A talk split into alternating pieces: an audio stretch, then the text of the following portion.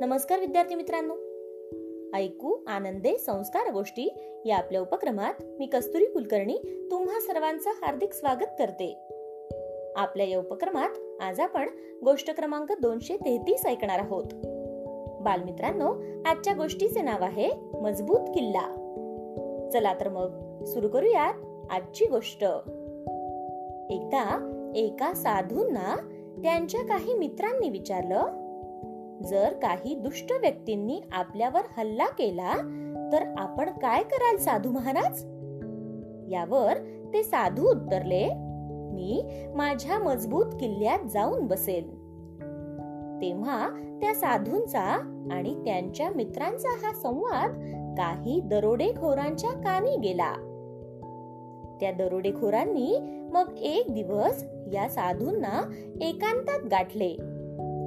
त्यांना घेरले आणि मग विचारले साधू महाराज तुमचा मजबूत किल्ला कुठे आहे सांगा पाहू.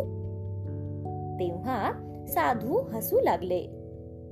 हसून त्या साधूंनी आपल्या हृदयावर हात ठेवून सांगितले हा आहे माझा मजबूत किल्ला. यावर कुणीही हल्ला करू शकत नाही. एक वेळ शरीर नष्ट होईल. पण इथे असणारा तो अक्षय आहे. कधीही नष्ट न होणारा आहे. आणि तोच माझा मजबूत किल्ला आहे. जो मी जाणला आहे. हीच माझी सुरक्षा व्यवस्था. हे ऐकल्यावर ते दरोडेखोर तेथून पळून गेले.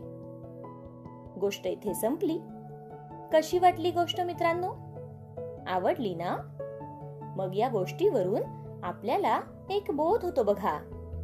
तो बोध असा की आपले मन सक्षम असेल तर कोणतेही संकट आपण सहज परतवून लावू शकतो. म्हणून तुम्हीही तुमच्या मनाचा मजबूत किल्ला बनवा.